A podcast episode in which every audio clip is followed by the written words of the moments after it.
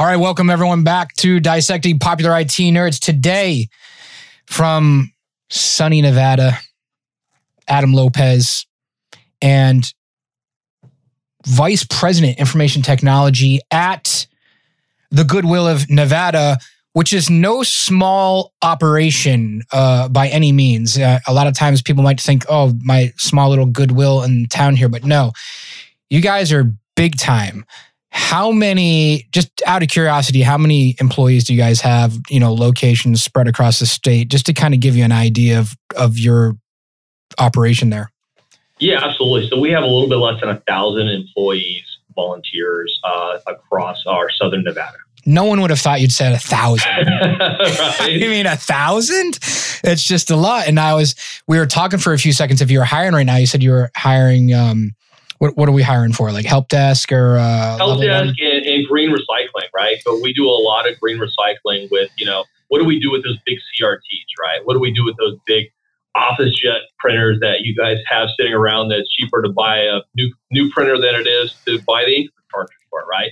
Quite so sad, but true. Yes. Yeah, I know, right? Mm-hmm. So what, we take apart all that stuff and we get the, the, you know, there's a little bit of gold in there, a little bit of, you know, whatever it is, and we kind of, you know, dismantle it and you know, send most of it to Dell. We have a great contract with Dell that kind of takes on most of that stuff.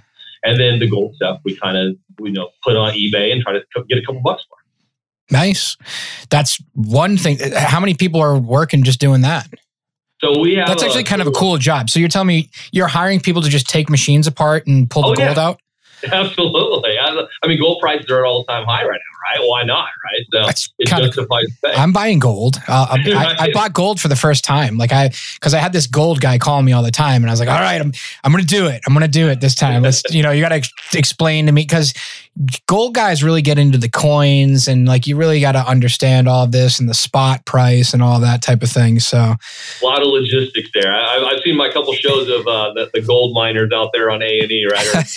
right but, you know, uh, I, I, I, don't know how they do it. Uh, that brought up a hotel memory watching gold miners. Anyways, um, okay, so cool. You're hiring guys to take apart old machines, mine the gold. Level one help. Just out of curiosity, do you find it hard to? Is there the is the great um, resignation true? Because I I know that where I'm at right now, half of the gas stations, you name it, Starbucks, whatever it is, we're closing early due to a shortage of staff. What has happened to the world? Are people working? Good question. I I go to Chili's with the kids in the same kind of scenario, right? It's hard to tell to find somebody to just take my drink order. Right? Where's my chips and salsa? right, exactly. uh, so, so, I mean, we do, I mean, again, we have the same struggles everyone else, right? We know we're not the highest paid for paid, uh, mm-hmm. you know, company out there. We're not competing with Google.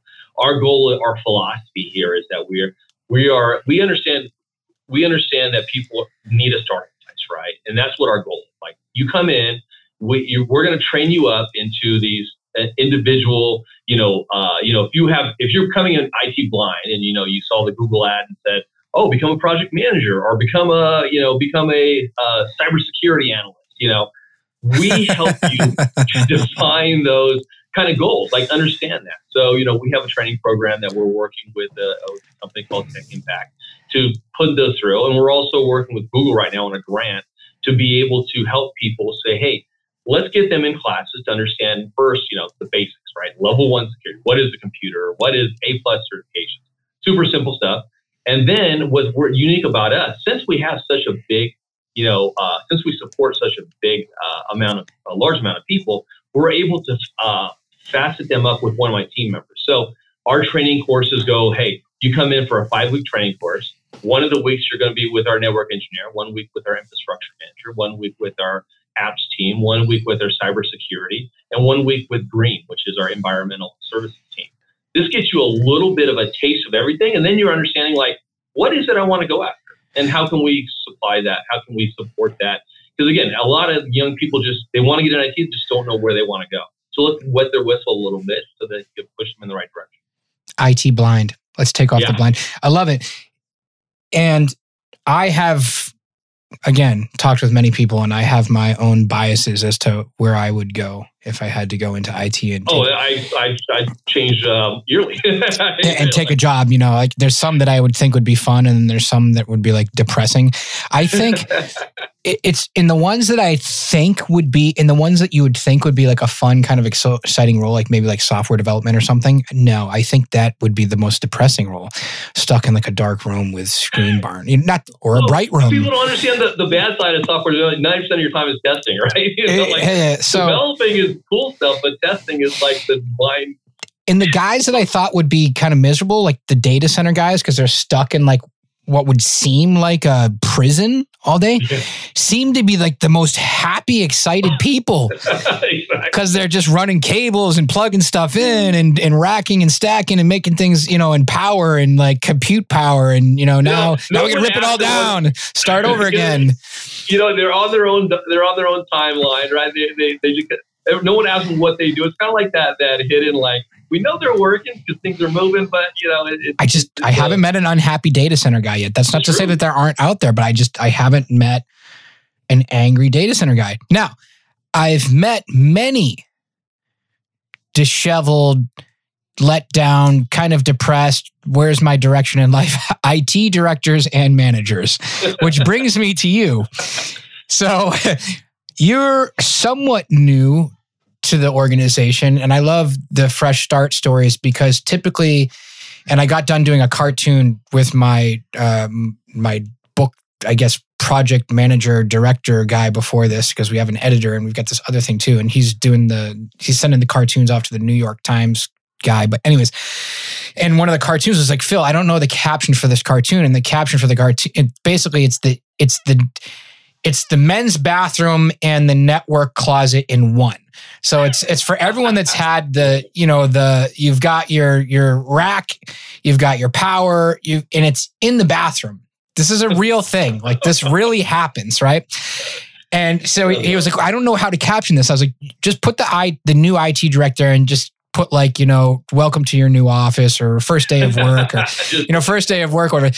so you mentioned you you mentioned Scrum in our previous, you know, conversation, which is, mm-hmm. which like you mentioned is the time in a rugby match where like all the guys like if you ever watch rugby are like all together in a circle and they're all crowding together and somehow a ball pops out and we're figuring this out.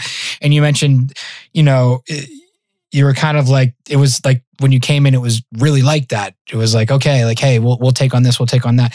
What was it like coming into a new organization, what do you see that was going well? What do you see as far as a digital transformation? Is there any insight there? Anything new that you pictured coming from your past experience into maybe the nonprofit uh, with a considerably large number of end users? Any advice for new IT directors taking on a new role when you come in, you know, looking around what you see and, and what kind of what kind of changes need to be made type of thing? Yeah, absolutely. Uh, so, I mean, I think that mainly, like, they always say when you go to a new job, you shouldn't touch anything for, you know, six, you know, everyone has their different variations. Like, don't touch anything for a month, two months kind of scenario, right? And I think I've had that advice given to me by a couple, like, senior people that I look up to, right? And, and I understand that. But where does that line fall when you're just seeing everything just eroding around you and okay, I, I got to stop the bleeding, right? Where's the tourniquet at, right? Well, sometimes there's a lot of, it's kind of like um, low hanging fruit. I guess you could say there's a lot of there might be some low hanging fruit, some things where you know quick wins. I've heard because I've heard people say, yeah, don't touch anything, don't fire anyone, don't hire a bunch of you know whatever it is, right? Um, I've also had other people say, well, just get some quick wins too, because there's probably there's low hanging fruit in every organization. It's not to pick on the goodwill or anyone else. It's it's going to be no, absolutely. Everywhere. Yeah. Absolutely, and I, I, think that's with any IT organization. You know, coming from the casino industry, the same we have the same philosophy, our same problems when we come in. So, you know, mainly like you know, and, and again, I and I use uh, I use the analogy for Scrum, uh, you know, a rugby match because I have great people. I mean, the, the people I work with are phenomenal, right? My, the, the, you know, they've survived here through just pure grit. You know, a lot of them are not like these, you know, graduates from you know these. But that's uh, the number one talent, right? Isn't that what yeah, everyone exactly. wants? And, and I'm pretty sure there's a book. Isn't there a book, Grit? You know, isn't there right. like you know? okay, go ahead. But I love it though because you know people that you know again they they, they just don't give up, right? They're just like yeah. hey, their tenacity, they're they're going to go after. It. But you know, but when you have that analogy of like, hey, here comes the ball, and everybody's just jumping on it you know, there's no organization, there's no there's no flow, and there's no ownership, right? So it doesn't give anyone the the the, the right uh, how do I call it the right ownership the the the habit because when you achieve something, when you finish a goal or a task or something like that, you kind of take that self pride. But if some if you started it and someone else takes it from you, you you kind of get deflated. So when I came in here, I was like, okay, we need to get some some setups and standards. So what I did is I kind of split up. I, I self promoted some of my help desk team. So I said, hey, we don't have a huge team here. We understand that. So what I said is like, hey, you know, I brought in my office. I said, what what what gets you up every day? What what drives you? And you know, one of the young ladies here said, I like cybersecurity. I said, great. We have nobody over cybersecurity today. Uh, let's get you started. So she started researching all this stuff, and I said, hey, we're going to upgrade our uh, our network to Fortinet. So I said, I want you to understand FortiAnalyzer. We're going to put that into our network. You know, it's going to look at traffic we have some great apps that defend, you know, uh, against our network, but we want to get, you know, more understand our network traffic, our bandwidth, and be able to segmentate some of that and throttle some of that traffic as it goes through. Uh, another young lady says, "Hey, I really like applications. Great, let's get her." Another young man said, "Network." So, you know, their time is spent half on the help desk answering calls, but the other half they're spent doing something they enjoy. And what I found, what they did, is that you know you're not having to give them much direction; they're just going after it. So now we have a weekly cybersecurity meeting with this young lady that I kind of self promoted, and she's she's digging into it. So we're launching KnowBe4, which is your you know your your basic you know software to uh, let people know about you know spam and filtering and stuff like that, and, and phishing, spear phishing and stuff like that. Because we're getting which one is it? Like it but, which application? Uh, KnowBe4. Okay. So you know, again, it's just a kind of that that that that training module to say what to look out for. What are these? Because again, I think we're all getting hit by those spear fishes right now, you know, and how do we how do we whack them, you know, like whack them all out there? I had one that was so good the other day. I can't remember what it was. Like it almost got me. I was like, I can't believe it almost got me. Well, you know, they're coming to LinkedIn now, which is interesting. So I had, yeah. I just started last week. I had a someone sent an email on my behalf to uh, our our HR department said, "Hey, um, you know, Adam Lopez, you know, uh, can you please change my routing and ABA number for uh, for uh, you know for my checking for my checking account? Of course they, they flag it, but you know it's like really bad. yeah, but, but, what we're seeing a lot of right now is that you know a lot of the the, the instance we're seeing is ex employees. Like, hey, this person's left. No one cleaned them out of AD because they want to keep their email for, hey, I might get this random, you know, email. So, you know, that's part of the job of going through and cleaning all that up. So we've been doing a huge cybersecurity initiative of the last probably two months here, and it's been great. You know, our Microsoft score goes up, makes everybody happy, and you know, all it shows our network is doing a little bit better and stuff like that. So, um, so that's kind of fun stuff like that. And then we have, you know, again, go back though we have the network guy that you know really enjoying network. We're installing Fortinet across our network, so super excited to to get that traffic in there. And then also, you know, we have our development team that's kind of working on some cool initiatives as far as inventory management. And as I explained to you earlier, I think our goal is to create an ERP system in the future. So that would be on the roadmap, so to speak. Yep, correct. When you I mean, we're we're a unique industry, right? I mean, it's yeah. not like we run these. So yeah, let me say, Goodwill has two parts of it, right? First is the philanthropy part, right? Philanthropy is what we do, what we give back to the computer. And that's a community. That's the most important part, right? We have classes that we go through. We have a CNA class that we uh, bring people through. And the other arm of that is our retail side. You know, that's the one where you, you donate a shirt and then you kind of see, hey, you know, where does it kind of come from that? Uh, what, what, what comes out of that? That money then is given back to the computer, not only is jobs, because we do hire a lot of people in the community, but we also have programs out there that supply that that do training. We also provide bus vouchers. Uh, if you're you know you don't have enough money for a job interview, we'll give you a career coach that you know give you a resume and also give you a twenty five dollar gift card or fifty dollar gift card something like that for Goodwill, and you can go out and get a new suit for yourself for an interview. So we do a lot of that stuff to be able to help support in our community because we want to make sure that's our number one.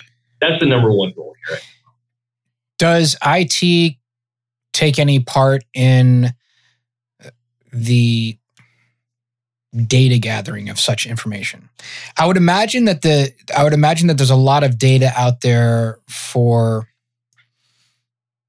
poor inner city sections of the United States. there's got to be a lot of data somewhere that would be very Absolutely. useful. And that's my bag. So I'm, uh, you know, that's where I primarily focused in the casino industry was data, data analytics, data analysts, and you know, so so bringing that here I'm able to understand where that. I mean, previous before I, you know, again, I think we're starting to understand what do we do with the data, right? First, and how do we collect, it, right? Because I think we do, a, we're not doing a great job at it. You know, again, there's always room to improve on collecting data and then mining it, of course, as well as we have. So I think the philanthropy part of it does a great job of it through, you know, our applications that support it. But, you know, what happens to the guy that just drops off a shirt, right, in, in the Goodwill uh, donation center? How am I to say, okay, you dropped off a shirt, but then the guy behind you dropped off a Louis Vuitton, you know, luggage set, right? But how am I going to be able to say, how can I track that guy, right? And Say, hey, you know what? Like the shirt guy's great. I appreciate it. Here's your email. Thank you very much for your email. But how do I get that guy that said, thank you for dropping off that Louis Vuitton uh, set because that's going to, you know, we're going to put that on eBay and that's going to give us some great money and going to, what it's going to, what, what you helped cost, right? So that only does to track the donor to understand where you know where their philanthropic is going towards, but also gives them that feeling like, hey, look, I helped create this job or I helped create this opportunity for somebody else. Or vice versa. How many of those guys that you gave a twenty-five dollar gift card to and a job Absolutely. application where got a got a job that. and were successful? Uh, what zip code did they come from? What zip code did they come from before then? Um, I'm just yeah. fascinated sometimes with because uh, I was looking at uh, I'm doing some uh, some nonprofit work on, and sit on an admin board for another, like one of the very poorest sections in, in Hartford, Connecticut. And when I started looking up the demographics, I mean, there's literally a road like Albany Avenue that you can draw a line, and on one side of the road, all the people for the next whatever five blocks or whatever it is make twenty five thousand a year, whatever it is, and then on the other side they make 32 or 35 or more a year. So it's amazing to me that literally a city block grid um, that there can be that big of differences in, in unemployment and, and homeless rates or whatever the heck it is. And there's some way that we can track all that data or someone already has it and then it's a matter of how are we going to crunch all that data and, and, make it useful to people and then if we go into that neighborhood and we give them um, clearly i have a bunch of kids in the background um, um, if we go into that neighborhood and then the goodwill starts doing xyz or whatever organization how can we track the data to see if it's made any you know impact on that impact absolutely and i think those so, are key indicators that you pointed out that aren't currently being tracked. But again, how do how do we track those, right? So, no, those are great points. I was actually talking to my our VP of uh, Mission Services yesterday, and we were talking about that. How do we how do we capitalize more off of the data that we collect, and how do we get uh, more of a understanding of you know the, not only donors but also the as you hit on the head like the, the individuals. We do track some individuals. You know, you know we do have the the people that we kind of keep in contact but I mean, to do that from a broader perspective would be, you know, phenomenal. Um, budget, budget there for IT growth and everything. How do you balance the budget at the goodwill and your philosophy in general on selling executive management that XYZ upgrade is the right decision to make and we need to spend money on IT? and just in general, the what are your thoughts on IT as a cost center versus mm, business force multiplier? In your case, nonprofit force multiplier. Yeah, it's huge, right? I mean, everyone's looking at the dollars, right? You know, again, we don't, you know, how much, you know, we we go, we have a board committee that we have about twelve people at the board, and you know, we have to make sure that we present, you know, what we're going to spend next year for the budget, right? And we have, we have, it's a double edged sword because we have two facets to to manage. We have our philanthropical piece of it, and then we also have our retail piece of it. Right? We know the you know the the the retail piece brings in the money, right? For the for the most part, we do get grants and other stuff from the philanthropic piece of it. But how do we kind of support both at the same time and make sure they're both successful? So, uh, you know, this is my first year coming through the budget, so I, I kind of shot for the moon, you know, and kind of you know try to get as much as we can nice. and fill the holes in that I feel we have. Uh, but it's a did you shoot the moon successfully? yeah, yeah, we'll see. The, the budget meeting's in a couple of weeks, so I don't okay. know. Uh, I'm optimistic, but we'll see. Uh, you know, we, you know, my predecessor, you know, that was here before, he had some good thoughts and and bringing some stuff in. So he thought about, you know, we need to upgrade the the, the network, right? We we need to put in some failovers. We need to put in some, you know, some DR and some, you know, so as well as some, you know, uh, you know, just some redundancy through our networks to make sure that hey, if a good if if you know our ISP goes down, uh, we're able to quickly pivot and go to another ISP or 5G or whatever that solution may be. So you know we're putting that in place as we go for this year and then for next year as well. But it, it's a tough thing. How I look at it is that two parts, right? One is that the budget, right? You try to shoot for the moon what you can. The second part that I like to look at is the actual cost savings that we can do for next year. And I didn't say hide, I don't want to say hide the ball, but more like, okay, if I'm paying my ISP provider this and they're providing me end to end encryption, encryption, but I'm able to move over to, uh, you know, a Fortinet that already has an SD WAN in it to support uh, end to end. I, you know, they're gonna that's gonna reduce my cost tremendously, right? But where can I allocate that money to, right? Because again, I you know I might save five ten percent, but I want to reallocate that to IT so that we're not losing anything, right? That same IT provider or the same yeah. circuit that's coming from, we can just layer in a secondary circuit Absolutely, with right. uh, path, path redundancy, path yeah, path redundancy. You know, yeah. So, so, so, that's our goal there okay. for that one. Then also there's other opportunities, right? We're using a company that kind of created what is our kind of pricing system. Uh, you know, and, and, and is there opportunity for us to develop our own? Right? Again, we're paying this company for it. Can we develop our own? What do you mean uh, pricing system? What do you mean pricing system? So when your shirt comes in, right? You know, you donate your shirt. You know, we have a, a pricing system that kind of ah. it says, "Hey, this is a large shirt. Uh, it's red. It's by uh, Dolce Gabbana. Charge five bucks. Charge ten bucks. Whatever. Ah, yeah, absolutely. And then it does that, right? So interesting. You know, how do we, you know, how do we first like, you know, make sure we're not leaving money on the table? Because again, I think there's some cool analytics we can do on that to say, hey, can we build some kind of API that kind of goes out to eBay and see what's sold?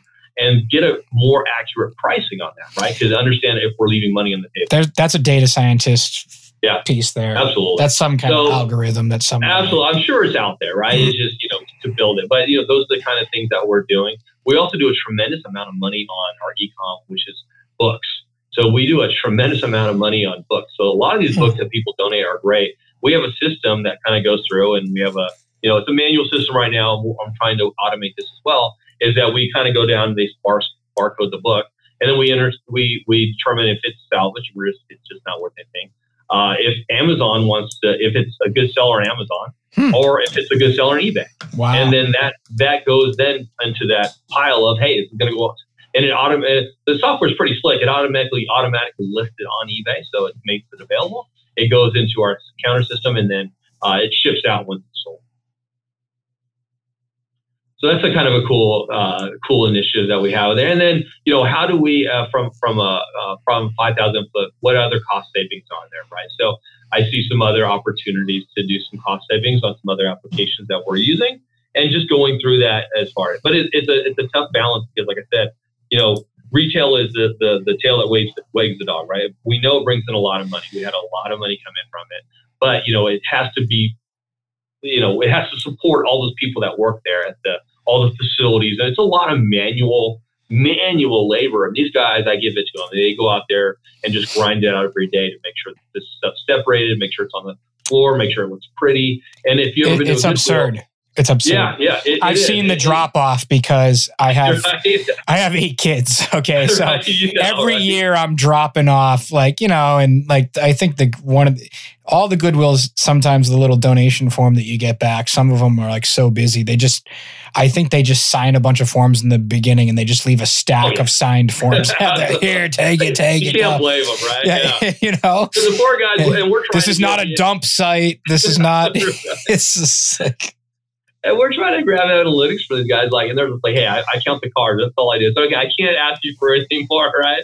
You know, and, and again, a future, a future like you know, a, a development would be, hey, can we put on some kind of AI camera in there to track the cars that go through? Do we get a better understanding of what we're tracking and donating? T-shirt sorter, clothing sorter. I mean, yeah, it yeah. could you could really get we could Absolutely. Put, put Elon Musk on this one, you know, and forget about Mars. Out, right? uh, forget about Mars. Like seriously, uh, outstanding, outstanding. Did you see the robot that he came out with? Like, I guess uh, all I saw was pictures. Was it actually doing yeah, anything? I never. I, I, heard it dance a little bit.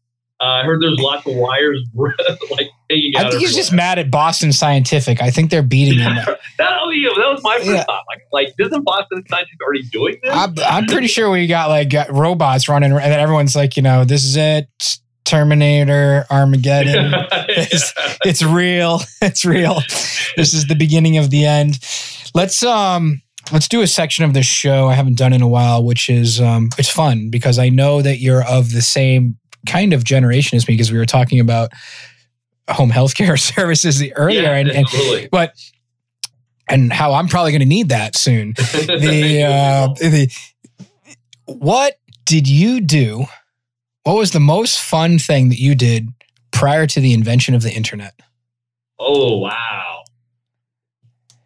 It just have to be IT related or just in general? Can't be. I mean, I guess it could be. I would say not IT related, but I guess, yeah, prior to the internet, that does, you're right. We were wow. playing Nintendo and yeah, with I mean, CD-ROMs, yeah, and we were building yeah, Mario, building 386s. Yeah, and, Oregon, and want to go back, we do Oregon Trail. You know? Yeah, no, it has to be not. I, okay, sorry, it has to. Be, I, I guess I need to take technology out. You're like, God, right. I don't know. Like, uh, no, I, I remember playing a lot of flag football, or not flag, just football, like two hand touch football, which you know, in yep. my neighborhood street, I grew up a little rough, so it never was really just two hand touch; it was two hand push, right? Nice. and you hit that asphalt.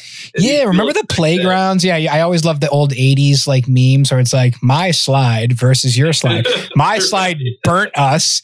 It was like a metal thing with no edges on. Like my slide was oh, like yeah. you know you fell. I remember a kid falling off just like the top oh. of the slide, Ooh. and like yeah, it was got so hot in the sun. It was basically just a piece of metal that like you know. uh, the playground was just a dirt pile. The playground was yeah. just a matted down dirt pile. I remember playing football yeah, and like yeah, it was just uh, here. I'll tell. I'll, I'll share a story because I told my son the other day, I was like, uh, "Don't tell anyone this," because like, I was like, I was like, if you did this now, if we did what I did when I was a kid, we'd all be in jail. You wouldn't even be, you wouldn't even be born. I was like, you wouldn't even be born because I can't remember what it was. We're out serving. I was like, I was like, yeah, that guy would have gotten a drive by with the paintball gun when I was a kid. Because we did, we did drive bys with paintball guns. We oh. shot sparklers with the metal part bent off out of CO two cartridge pellet guns. We, when I finally got my license, I'm pretty sure we had Roman candles out the window, like driving down the street. You just did crazy stuff back then, and no one, you oh, just, I don't know how we didn't get in severe trouble. there was no cameras back then. There was no Facebook. Yeah, no, fel- yeah, no cell phones. yeah. Was.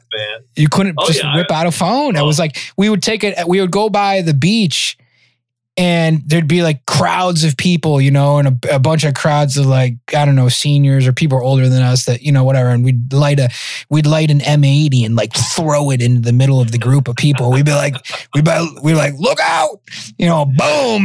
like I'm probably revealing myself too much now. I'm not like this at anymore. I'm not like this at all anymore. I'm so straight edge. I'm serious. I was telling my kids, I was like, you know, you just can't, you can't do that stuff. So that's that concludes this section of what we did prior to the internet. and then now it's like we're lucky if people come out of their house and you don't see kids at a if you see kids oh, at a restaurant yeah. without on their phones. I, I see four Scary, four man. high school kids Scary. are on their phones, but well, we're responsible for it. It's our fault. Oh, um, and you lead the you're leading the digital revolution. Okay, you're you're making it yeah. you're making it worse. Yeah. You're training people how to keep this stuff up and running. Um, I don't know. We're trying, but I can't even get my app to work for the damn like the kids that say, okay, I just want an app that just shuts the freaking phone all the way down. Just, you know, I don't. I, I got this app called Bark, and it's supposed to tell me of all this. And my my daughter's right now is in Hamilton. She loves Hamilton, like every soundtrack. Uh-huh. She knows all the musicals. But you know, they have some f bombs in there, and like I get the alerts for that. But I can't set the damn thing up and say at ten o'clock that damn thing better shut off. It just shuts off the Wi-Fi. But the kids are smart enough now, like, oh, I got apps that, or I can download the videos and I can still play through it, right? So mm. it's it, it, it's it's an ongoing battle. It's an ongoing battle. Yeah, it's true. I do have to download it. I do have like the that is the one Google product that I own. Um, is all my kids um, all my kids like Google tablets. What's wrong with me? Why am I having a brain? What do we call those things again? The family circle. Oh yeah, whatever. I have that, so yeah. I can shut down like you know so and so downloaded Zoms Royale. How did he download that application? I shut that down. delete. So I can like delete that. You know, I can see what's going on, and then like, hey, uh, mom, I need your password for a second, so I can. um I need to do something for school, right? And then we see downloaded whatever game. I'm like, and then mom's like, you lied to me. You said that. you know, yeah. All right, oh, so. Yeah, absolutely. Oh, yeah, oh, it's the same thing. Like you give your kids credit cards, you think, okay, my kids are 11, right? 11 year old so like you know when you know they're at that age. no kids win in my house. We just we just got them cell phones, right? So well, let me ask you a question though. First, let me ask yeah. you a question. How many kids do you have? Just two, just the twins. That's, that's why. oh, twins. Yeah, okay, well, great. Yeah, yeah so they're going to do everything for them forever. I, I bet you, you guys do their laundry and you know feed. I bet you you feed them. You know, for example, like me, it's like I'm looking at my kids like, hey, uh, what's for dinner? Uh, why hasn't the laundry been done? Um, this needs to be vacuumed. And uh, did you defrost the? Because oh, it's just no, not like, possible with eight. Them, like the, or, the the orders are coming out. They know like they're unpacking the dishes. They're getting you know oh, good. cleaned up. Good. Uh, like I grew up in a rough neighborhood. Playing, we didn't play touch football. Let me tell you. I brought them outside, and they're like, uh, you know, in Vegas, you know, we don't have the, the nicest weather during the weekend, so you know, we're in 100 degree weather and they're doing yard work and like, hey, hey, it's part of the part of the routine here, man. You gotta you gotta toughen them up a little. We need to trench uh, twenty feet for the new fiber optics. right. The fiber optic, uh, you know. oh, uh, have you ever have you read the have you read the Will Smith book? Uh uh-uh. uh Oh, really great book. So, I mean, I, I, I, read it before the whole, you know, controversy happened, but really good. I highly suggest it. What was the controversy? I've had a lot of, I mean, because I feel like he's always in control. Huh? Right, the, the slaps of the Chris Rock. Oh, okay, yeah. I mean, I have yeah, all my friends are from like I have probably like a good twenty percent of my friends are from Philly, like yeah, okay, hardcore, like hardcore Philly, not yeah, like like the okay. Philly. Like if I brought my parents down there, they'd be like, "Oh, get me out of here." Where are we? right. Anyways, but go ahead. No, no, no. Yeah, the same thing. So he talks about his life growing up in that kind of scenario, but you know, one of his things was growing up, his dad was like, he made him and his brother build a wall, a brick wall and he talks about like what do we and it's just a random brick wall in the middle of nowhere right? And these guys had to do it and just taught him like you know they you know they had they weren't done until they were done. His dad just made them just build this damn brick wall. And his dad's military ex-military. So you uh-huh. know he, he's having them report in at seven o'clock. They're building this damn wall and they're like asking questions. Why hmm. and you know more questions they ask of course, the bigger the wall has to be.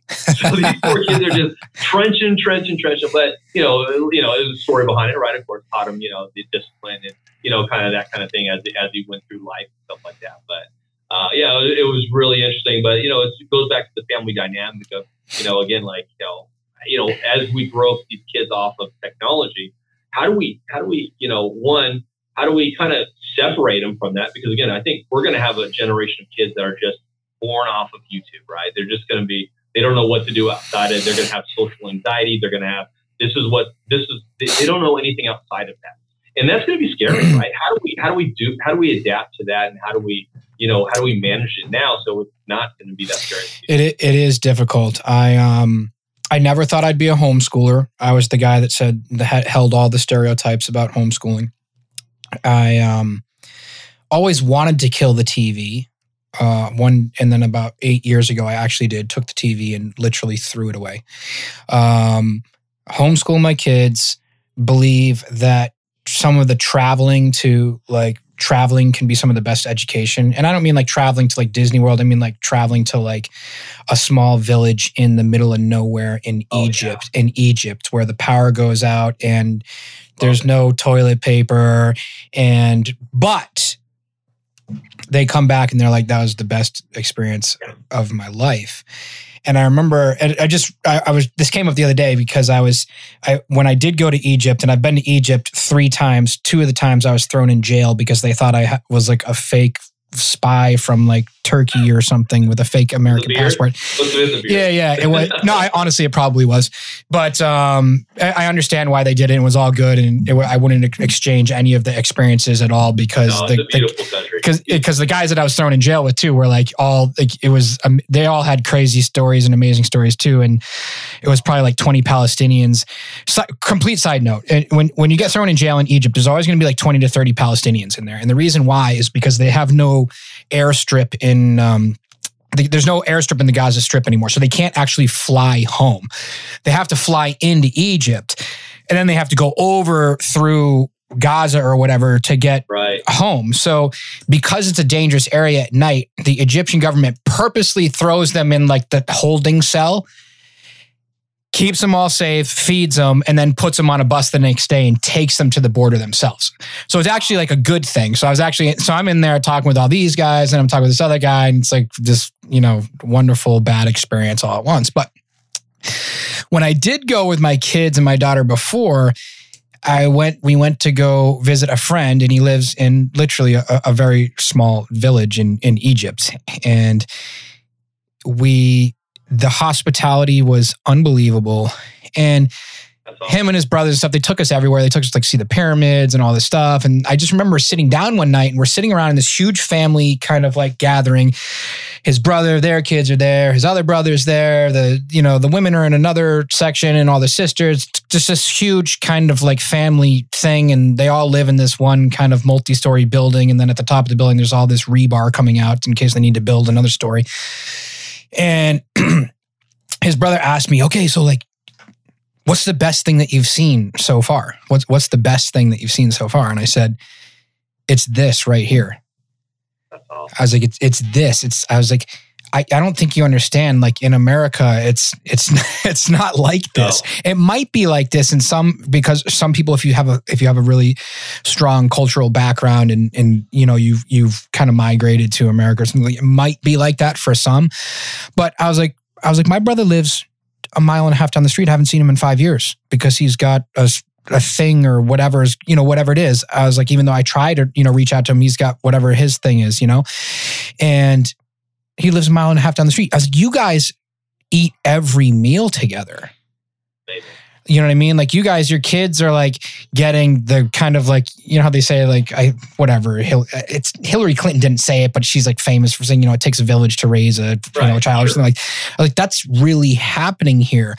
Your kids are outgoing and, and talkative and, and very respectful, and they understand these different levels of how to speak to different people and elders and how to treat things and the and the level of servitude. Like a kid, like the kids serve, you know, clean up. It just kind of it's like all natural. I don't really understand how to the other thing that was kind of funny is like they don't understand pets because there's so many cats and dogs that just run around wild. right, They're like right. a cat will just run into the house and they'll be like shooing the cat out with like a broom. Like, get out of here.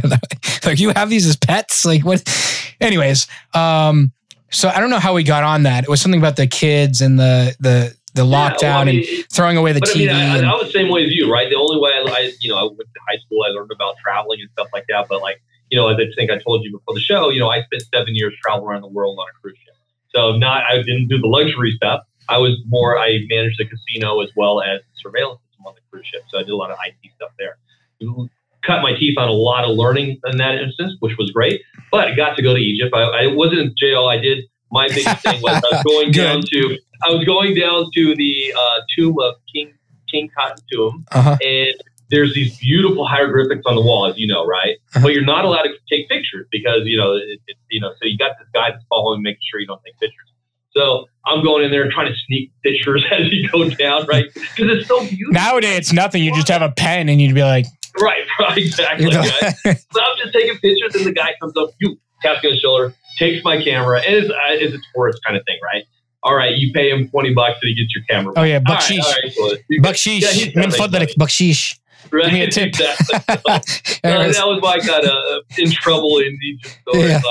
No, I love. I mean, again, that was, you know, you don't see this stuff. You know, when I was traveling to Germany, going through Checkpoint Charlie, when you're going through, you know, uh, Africa on a safari. I've heard Germany can be a little strict with those checkpoints. Guys staying uh, You know, I don't know. I mean, again, when we walked through, it was very, you know, it's more of a picture taking opportunity that I saw huh? it as. I mean, okay, cool. Know. you know, but this was, you know, probably 12 years ago. I haven't been there lately. Um, could have changed, but I mean, it definitely is, is, is a lot different. Um, but you know, it, just traveling, I think, is, is a huge thing that we need to do. And I know that you know that the technology is trying to bring you that you're, uh, you know, you put on the goggles or the VR and you're kind of there, but you think you're still missing out that. that it's cool, not difficult to do either. It's really yeah, not. That piece, that piece you said was, you know, being in these places, right? Uh, you know, I remember I was I did a trip and was the, the this cruise ship will probably never do this again, where we went through uh, Dubai, uh, we went to Qatar, we went to uh, Saudi Arabia, we went to Iran, uh, we went through all the Arabic countries, and we went to Iran.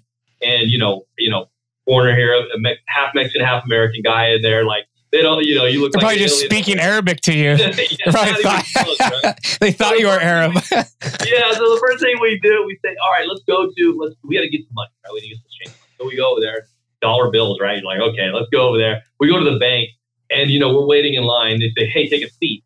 And, uh, you know, next thing we know, some guy comes from downstairs and it's the bank owner or the boss, whatever. He says, you guys come with me. And we're like, two American guys are like, oh shit, we're, we're in for it now.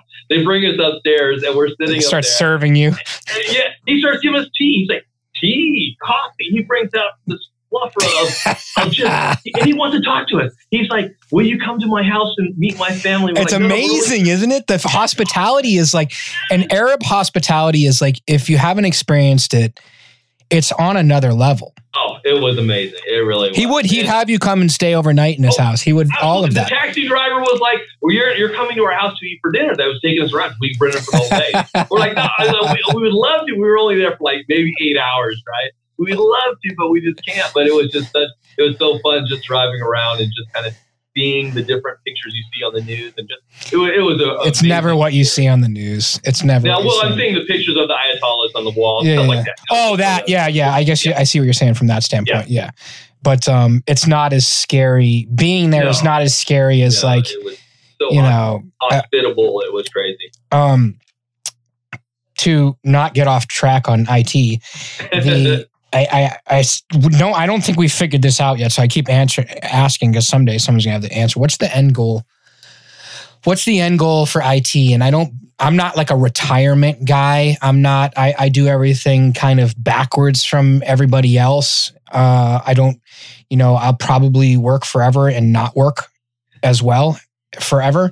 So what's kind of the end goal for IT people? So we've got kind of the younger generation that they should get off, they should get started level 1 tech support. They should kind of do the you know just to kind of review going IT blind and kind of figure out get a taste for all the different areas of IT. Don't just think, you know, hey, I'm going into security like 90% of everybody now. Mm-hmm. Um, you know, get a taste for it. So we got that. But what about the end game? What's the what's kind of the you know for a dad with twins that's VP of IT and that's been in IT for a long time. Um, you know what's kind of the end goal or what's the purpose in, at the end of all this? What, what would you like to do or, or how do we get out? How do we cash out and just make you yeah. know millions and be done with yeah, it well, that's everyone's goal right? You know, i mean at least you said it okay? If i said it i'd be a money grubbing you know money hungry like selfish bastard. But anyways so, so um, mine, so mine is two paths right? Either want to like you know you know i got a buddy that uh he's a gm of a casino in like middle of Oregon, nowhere, right? Like, but it's beautiful, right? It's not about a half hour from the coast. Uh, but he's just like small casino, not you know, not a lot of pressure, you know. Again, so it's either like, hey, uh, you go work for a small like shop that you know that you know pays you enough to get by, and you're you could sustain their network, their infrastructure, kind of gives them some ideas to grow. And you know, again, you're not looking to get rich off it, but you retire off it, right? That's one goal. The other goal is, is you know, is to develop something that can be transformational for the for the next generation, whether that's through an application or through a service. And, and, and you pick up a lot of these as you go through as a leader because you're, you're as an IT leader, you're you're dabbling in every little facet of the of the um, of the industry. And, and as a entrepreneur by heart, which I was never successful, but as a, at heart, I was always wanted to be. Uh, you know, it was always one of those things that like you're able to pick up key little things. But the, you know, as you learn as we get older, is that understanding is that key little thing that you know that's missing in this you know paradigm. Uh, is it is it feasible? Is it you know can you do it? Is it, is it going to take millions of dollars? You know, because again, you know that doesn't make sense but something that you know it's always like that guy like I, I know a friend of mine his father invented something that goes on a, a railroad engine i can't even tell you what it is but it's this patented part that's about this big and his family set up for the rest of his life because he patented that part and everybody needs that part kind of scenario so it's the same kind of scenario of like you're, you're if you're able to find that kind of that piece of the puzzle that can patent or kind of like hey the guy that you know the guy the classic guy is the credit card processing guy, right? The guy that you know he gets what a, a, fifth of a cent off of every time you swipe. You know, I you That's just reminded me of that. you're just remind, reminded me of Old Man Marley. So yeah. Old Man Marley was uh, this old 92 year old dude that when I started out at this Cisco startup company and we were out, you know, I had no knew nothing about technology and they're sending us out into the streets to sell Cisco IADs and uh, voice dynamic allocation and SIP trunking and you know, I walked into this pharmaceutical enclave of, so to speak, of massive buildings. One of them was completely empty, except for a cubicle. One cubicle off in a dark corner with a bunch of servers in the background, and the whole entire human genome was along the the the wall of this building. I I found an old man back there and he talked to me for like three hours. And when I got back Whoa. to the office, they're like, "Oh, you ran into old man Marley. The guy sat on the atomic bomb committee, had worked with Einstein. He's like, every time you flush your toilet, you pay me one one hundredth of a cent. One one hundredth of a cent because I invented this little thing that moves the turds around inside the sewage, inside the sewage, whatever plants.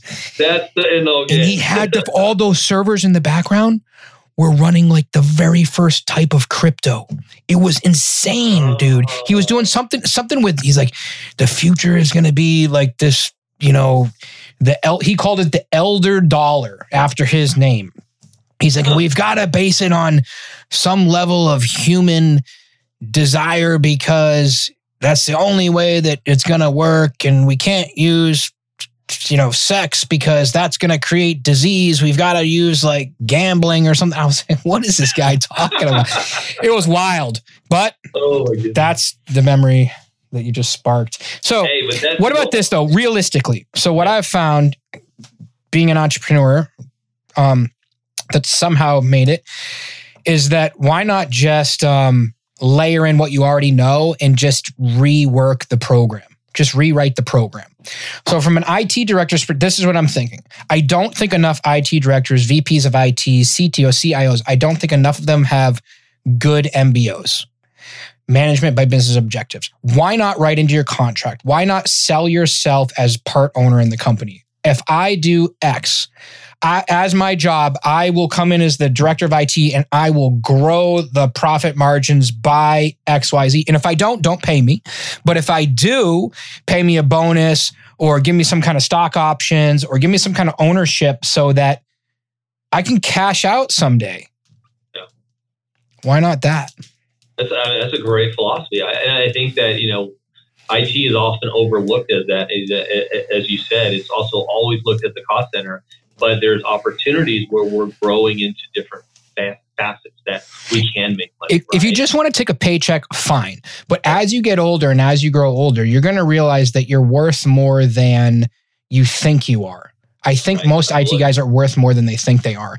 And there's people out there willing to pay you what you're worth. You just right. need to find them. And you need to be good at I don't know, ne- negotiating your own self worth. And I think yeah.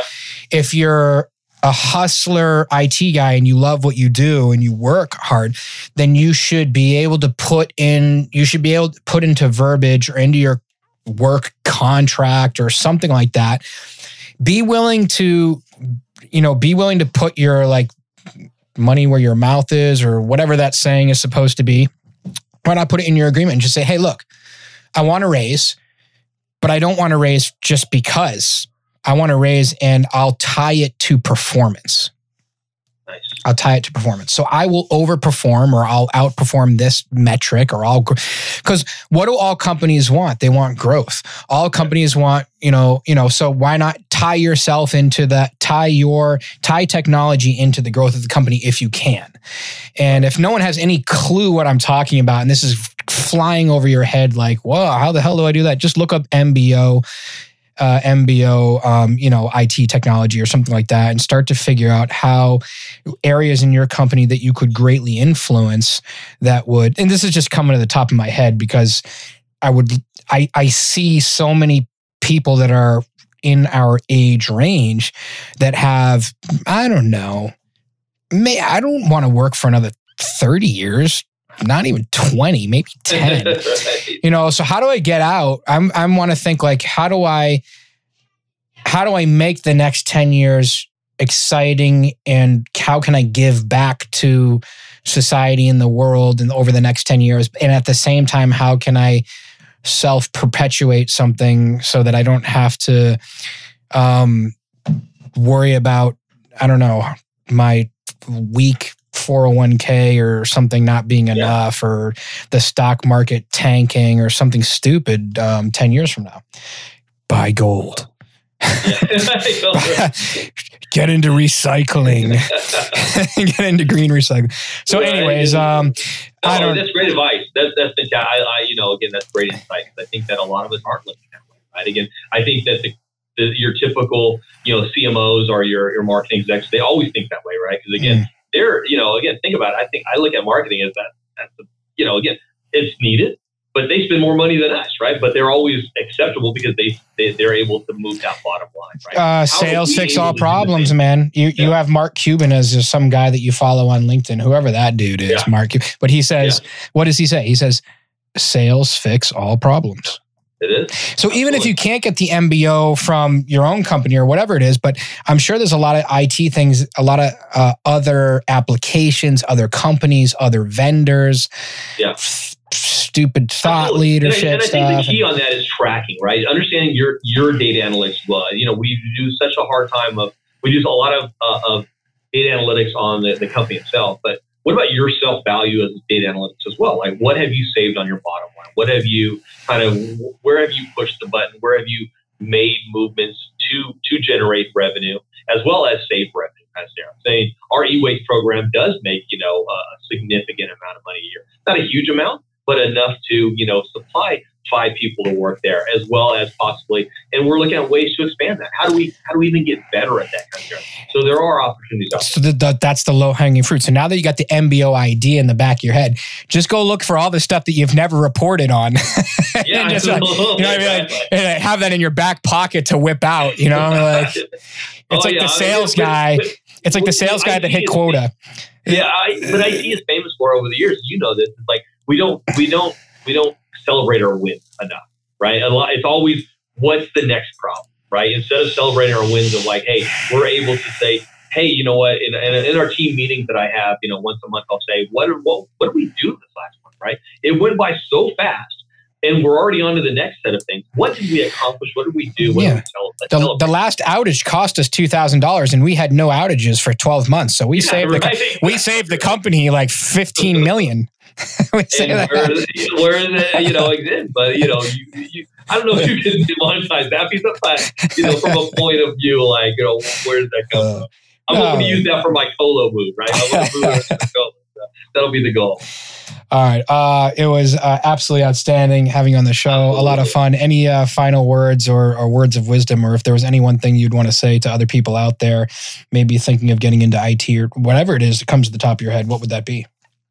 Yeah, I think IT is changing. I think you know uh, over the years, the you know it used to be the you know computer head just sitting in front of the keyboard. I think our our our, our role is more manage is more managing people and um, resources and vendors. Right, that's where our role is going toward because you know, mm. our teams are getting smaller. We're outsourcing a lot of stuff, so vendors are a big piece of that, mm. as well as you know those relationships as we we grow to be successful. Mm. So the key to that is that you know, I, I, think I deal with more people, you know, I would say problems, but uh, you know, opportunities mm-hmm. uh, than I do sometimes dealing with actual IT issues, right? Because again, the smart people are down there; they're way smarter than me figuring all this stuff out. But I need to make sure that hey, I got to keep their head on a swivel. That they're always making sure they're they're right. They're not looking to leave because there's so many opportunities out there. How do we progress them to to to feed them knowledge, feed them, you know, give them opportunities to grow, not only personally, but also financially.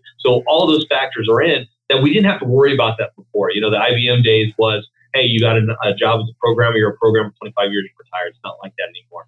And as a manager, we need to foster that and say, people get tired of being that programmer. So you have to keep them excited on like, hey, what do you want to do next? Do you want to go mm. into cybersecurity? Do you want to go into mm. network? You know, again, how do you keep them excited? How do you how do you promote them and stuff like that? So I think our job is changing from a you know a, a, just a keyboard typer to more of a leader management role in the organization. Yeah, that's great. That's like a two part answer. First part answer was delegation is key. Uh, yep. Second part of that answer you said earlier in the show, which I actually wrote down, which I thought was pretty amazing, which is if you start something and then you get taken off of that task, it kind of deflates you. And then you said, I, I like and then the next thing that you said was sitting down with people and and, and asking them what gets them up every day. Yeah. So if because again, if, I I'll be the first to admit I get lost in the weeds. Like I, am terrible, like terrible. But you know, you know, I, but when I get ready, when I'm a little bit up and I understand I can see through the through the through the weeds, then I'm like, mm-hmm. okay, now I understand. I can see my objective. I see where I need to go. Uh, you know, and not everybody's like that. Some people love me in the weeds. I'm just it's not my strong point. Hmm. Hmm. Outstanding. Well, Thank you so much for being on Dissecting Popular IT Nerds. Uh, certainly a pleasure, and Absolutely. look forward to see look forward to see uh, you know the the digital transformation and what happens with that budget uh, conversation uh, next week or next month or whenever that is. Absolutely, sounds great.